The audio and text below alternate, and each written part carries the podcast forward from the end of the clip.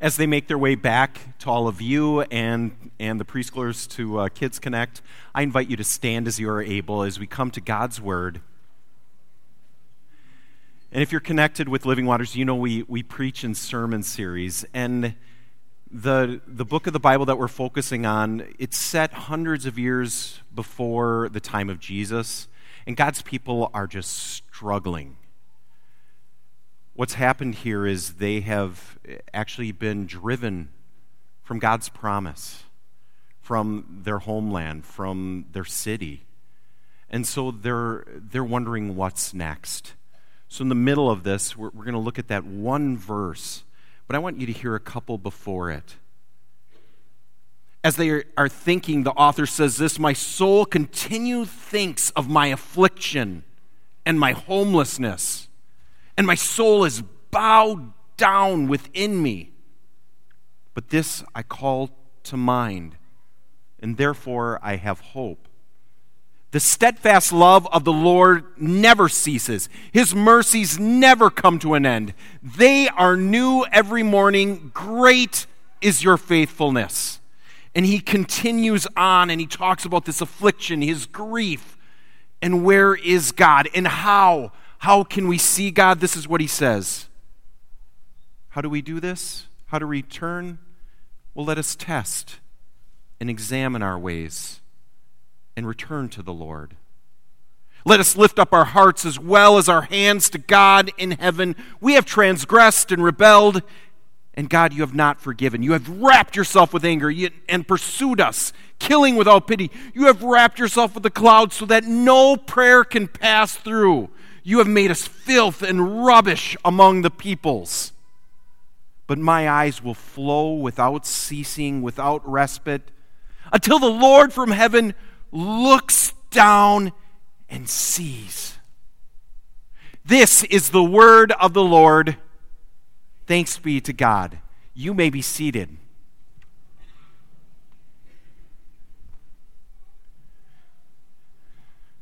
Grace and peace to you from God our Father and the Lord Jesus Christ. Amen. So when I was younger, my cousins and I and I had a large family, but all of the boys would get to once a year stay overnight at grandma and grandpa's. And we would hang out. It was this reunion every single year. It was a blast. And the reason we got together wasn't just to hang out with grandma and grandpa, it was to go to the Alto Fair. Alto, Wisconsin. You know it, right? What? It's between Markesan and Brandon. Yeah, they're all tiny, tiny towns. But we go to the Alto Fair, and it was a blast. You know, all, all the, the stuff to see, the food to eat, um, the rides. And there was one thing that would come every couple years it was the fun house. Ever been in a fun house? You know, as a fun house, it, it's crazy, right? It kind of messes with you, doesn't it? I, I mean, sometimes the floors are, are eh, they, they're moving, or, or their perspective, it looks like maybe you're walking into the distance, but it's actually getting smaller. There's no windows in parts of the funhouse, so you think what's up is actually sideways, and it, it just, it just messes with you in all kinds of ways. But you know the biggest thing about the funhouse, right? What do we all think about when we say the funhouse? It's the fun house mirrors, right? Yep, the funhouse mirror. So here's one. Look at that. That's actually a regular mirror. She just has the longest legs. Okay, it's not. It's a it's a funhouse mirror. Here's another one, just messing with perspective. And then uh, this one. This is this just gives you a little bit if you've never never been a part of that. Now they're fun, right? Because you can look in different mirrors. You're the same, right? But you look at one and it makes you look taller. There's another one that makes you look shorter. Another one makes you, it, it, just turns things all around. I have yet to find the funhouse that puts hair back on my head, though, and that, that, that's, that's got me on the struggle bus today. But I'll get through it. Did you know, whether you've been in a funhouse or not, whether you've ever seen a funhouse mirror or not, we have them in our everyday lives. Oh, we do. Do you have a smartphone? Then you know we have funhouse mirrors, right? Because look at all of the, what are those for Instagram and Snapchat and even our, our photo apps? What are they? Oh, filters, the fun filter in life, right? Because you take the picture, but then you got to make sure it looks the best. You can crop it, you can change it, you can change the colors, you can brighten it. You got to make sure that everything looks perfect. And I don't know about you, but as I'm going as I'm at home, I'm like, "Oh man, this is that rare opportunity that Savea and Kieran aren't fighting and aren't messing with each other. So I'm going to take a cute look at they're just they're just hanging out. I'm going to take a cute little picture. And as I see that, as I start to take the picture, I'm like, "Oh no. I don't just have to do the filter. Um, there's some toys over here, and that I got to crop that out. kids, kids, could you could you come over to this spot, this one little three foot spot? Because over here are, are some clothes, and over here uh, is the dishes from food, and over here is the oh, right there is the you know the dog just decided not to go outside. And so for all that, oh, oh okay, okay, you're looking good. Wait, Kieran, you got you got a little food yet? Let me let me get that. Oh, okay, okay, all right. Oh, oh, Savea, that is such. Hey, there you are, buddy. Thank you for coming. Did you hear did you hear I was talking about you? Now sit over there and play your little Pokemon Go. Thank you. Some have professional hecklers. I have my son. It's cool. And so I'm getting him already. I'm like, Savea, you look so cute. I love that dress, but you know that other dress you got? I, would love for you to change into that. Yeah, yeah, yeah, just go upstairs. We're going to do that. And then after all that, she comes back down, and then I'm like, okay, go back and play. Okay, all right, click. And then I put the filters on. Okay, that's not quite how it happens.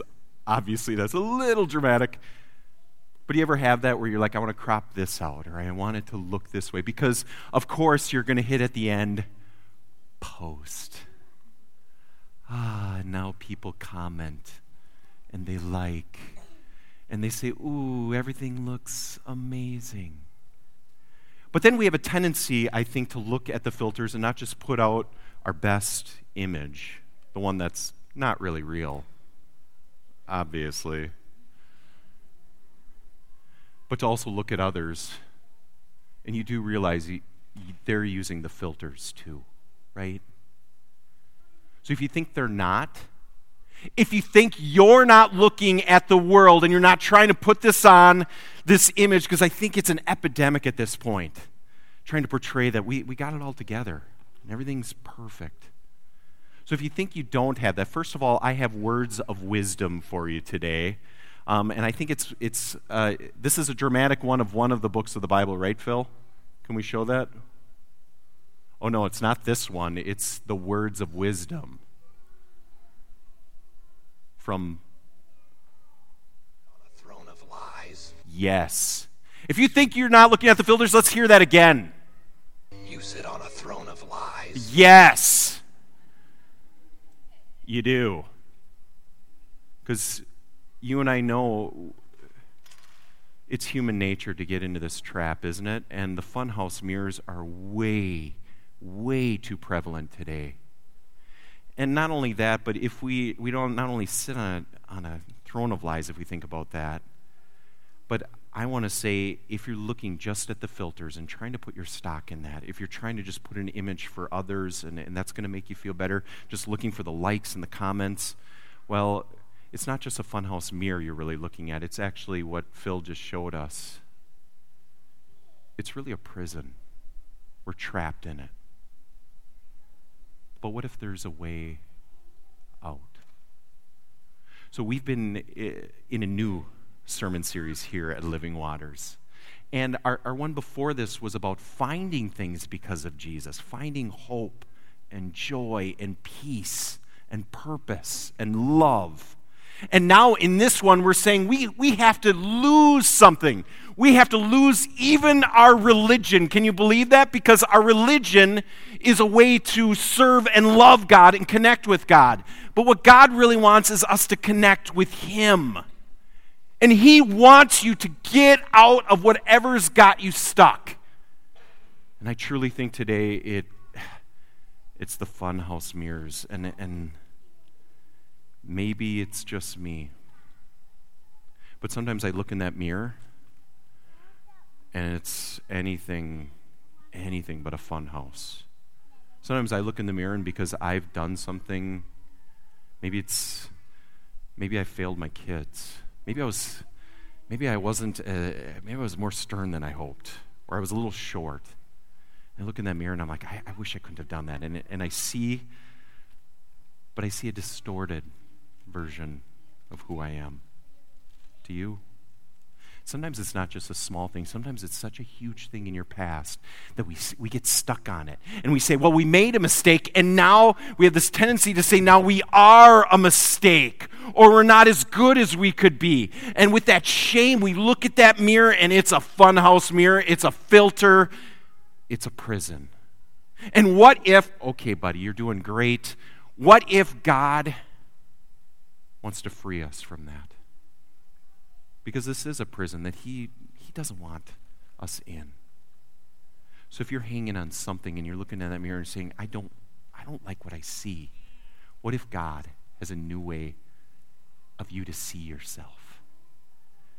And so I, I don't know about you, but I turn on, like, I'll, I'll turn on cable, and if I get to TNT, I kid you not, three quarters of the time, I'm pretty sure one of my favorite movies is on, The Shawshank Redemption. And if it's not on, um, then it's a commercial for Shawshank. Um, for those of you who don't know what that is, it's about Andy Dufresne. Um, it's based on, if you believe this, a Stephen King novella. And it is amazing if you've never read it but Andy Dufresne is wrongly accused. He's in prison, and he actually figures out over the years a way to get out. And he gets to a point in the movie towards the end that he has escaped from his cell, and he's gotten to a point that he's going to have to crawl through a pipe, and the pipe actually is sewage. And so it's 500 yards, five football fields. Can you, can you just imagine that? And it's claustrophobic. I want you to just see this. This is crazy. Look at him. It's dark. Oh, you can see the gunk off the pipes. That's not gunk, by the way. That's stuff my dogs leave on the carpet sometimes. I wonder if we get so trapped in the funhouse mirrors, in the way we look at ourselves when we make mistakes or if we're afraid in the future. And that's all we can see. If you're thinking, you know what, I know God's, God's made me, but. Uh, I've messed that up and it's never going to be okay again. I've screwed up way too many times. This is what's going on in your life. You're trying to get through it, but you're walking through all all of the junk. But God wants to free us. And did you know, I, we just had a wedding here yesterday.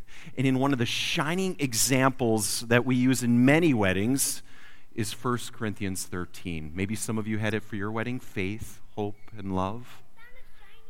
I'm so glad you found a shiny dude. We have a Pokestop here. If you don't know what that means, that's okay. Really, it's okay. But in that scripture, there's a piece that I can't get over. He talks about a mirror. And he talks about our lives as almost like a funhouse mirror. You know what he says? He says, now, when we're in our junk, now when we're looking in that mirror, we see dimly. But then, once we face God, we will see him face to face. Now I know only in part, then I will know fully, even as I've been fully known. The Apostle Paul, an early follower of Jesus, is reminding us that life, you know, we see things in life, we do things in life, and it doesn't seem perfect. We want it to go exactly as we hope for. We don't want to make mistakes. We want to show that image that everything's okay. But guess what? When we try to put our own filters on it, when we say it should be this, it, I wish it had gone this way, I, I don't think I can be redeemed we're just seeing dimly. But did you hear what God's going to do? God's going to meet us face to face. And you can look in the mirror and you can say, I, I hope I can see something different. But now we only see in part. God will reveal exactly all the brokenness and pain and suffering and how He was with us, how He forgave us, and how He gives us love and life forever. So, how do we do this? How do we lose this part of ourselves? How do we lose the, the lies that we cling to way too much, those filters that are there? The funhouse mirror. How do we lose it?